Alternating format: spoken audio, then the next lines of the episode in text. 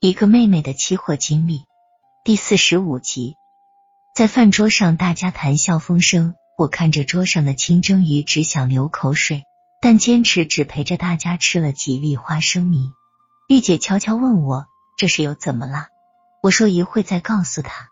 在大家尽欢而散之后，我与玉姐一块去她娘家路上，她又问我到底怎么了？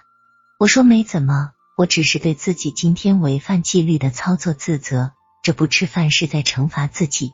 玉姐说的得得，那一套纪律惩罚又来了。到了她娘家，发现这天晚上人特别多，家里人基本上都到齐了，还有十几个没见过的人，说话口音不是市里的。由于人多，大嫂只好给大家每人做了一碗汤面条。我把男友拉到里屋，问我男友这是怎么回事。男友说：“大哥的任命通知公布了，要到下面县份上当县委书记去了。”这帮子县里干部闻风而动，提前拍马屁来了。这时，只听外边一男的说：“书记还记得吗？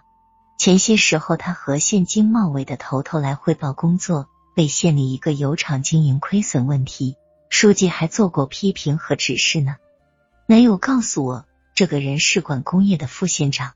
大哥说：“记得，记得。”半年了吧？这个油厂现在怎样了？那个副县长唠叨了好一会，中心意思大概就是仍是亏损，成了当地的一个老大难问题。问题根源是始终没有一个好的企业领导。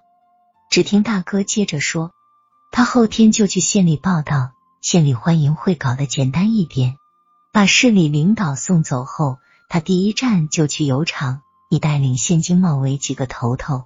跟着都去，来个现场办公会，看看到底这个油厂问题有多大，根在哪里，看问题如何解决。他们聊了很长时间，我们在里屋也不敢出来，只能听他们讲。到了晚十一点多，这帮子人终于走了。他们一走，全家又自由自在起来。大嫂这时问大哥：“一个什么样的厂子，还得你亲自挂帅呀？”大哥说是个不到两百人的小企业，如果放在市里，早让他倒闭了。只是县里企业太少，又是个涉农企业，一个县几十万人口，不能连个油厂都没有，所以成了个鸡肋，食之无味，弃之可惜。能救就再救他一把吧，弄好了也算对全县人民有个交代。大嫂说：“你人生地不熟的，去哪给他找个好企业领导啊？”大哥说：“这就是最难办的事。这几年估计县里也想了不少办法，两年就换了三任厂长，到头来仍然束手无策。”大哥说着说着，突然不说话了，只是两眼直直的看着我，目不转睛的看了好几分钟，直到大嫂发现他怪怪的眼神，打了他一下，他才回过神来。大哥连忙说：“不好意思，不好意思。”他停顿一下，对我说。霞妹，你是大学毕业生，离开学校后在工厂工作过吗？我说毕业后由于工作不理想，我大哥就让我到他开的公司干出纳，后来就自己干起了期货。他说让我明天和男友中午一块再来家一趟，他有话给我说。男友说先透个信吧，让我们思想也有个准备。大哥说他原打算自己一个人到那个县干上几年，现在想把霞妹你也带去。我说我去能干啥呀？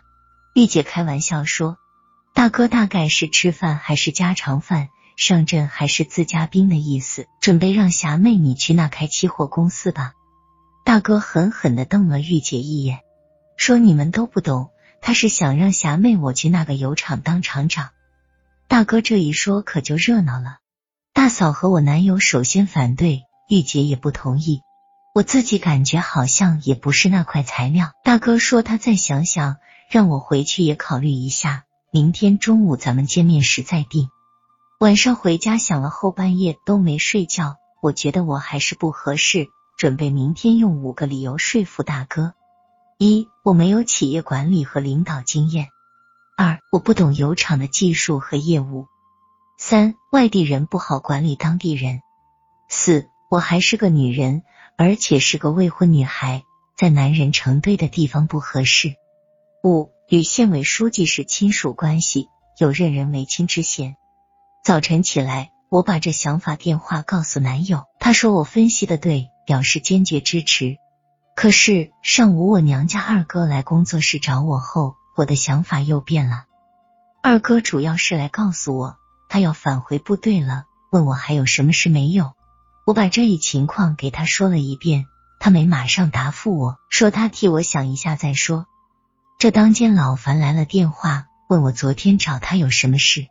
我问他对天骄的看法，他在电话里说他后悔死了。昨天高位反手，今天不跌更涨，他亏了一百三十点止损后又反手做了多，今后绝不再听什么消息了。我说那个操盘手恐怕又有新的解释了吧？老樊说那真是，这个操盘手又来营业部了。他听到那个操盘手说主力又改变主意了。准备做到一万两千元每吨时再说。老樊说：“这真是一次教训呀！”我心里认为老樊这种知错即改的做法是正确的。放下电话一看，我二哥没在屋里。等了一会，见他与我大哥一块进来了。原来是二哥趁我打电话之机，也打电话把我大哥叫来了。二位兄长来共同帮我谋算去不去现有厂干的问题。我娘家这位大哥非常支持我去，二哥也表示支持。大哥说：“小妹，你至今还没个正式工作，档案还放在人才交流中心，长远来说也不是个办法。这次去最起码能让人事部门解决了我的聘用或者录用问题。”我说我对这一点并不是看得很重，认为自谋出路也是就业。大哥说他是过来人，他认为这点很重要。一个人在世上不仅要安身，也要立命。名不正则言不顺，尤其在我们中国更是如此。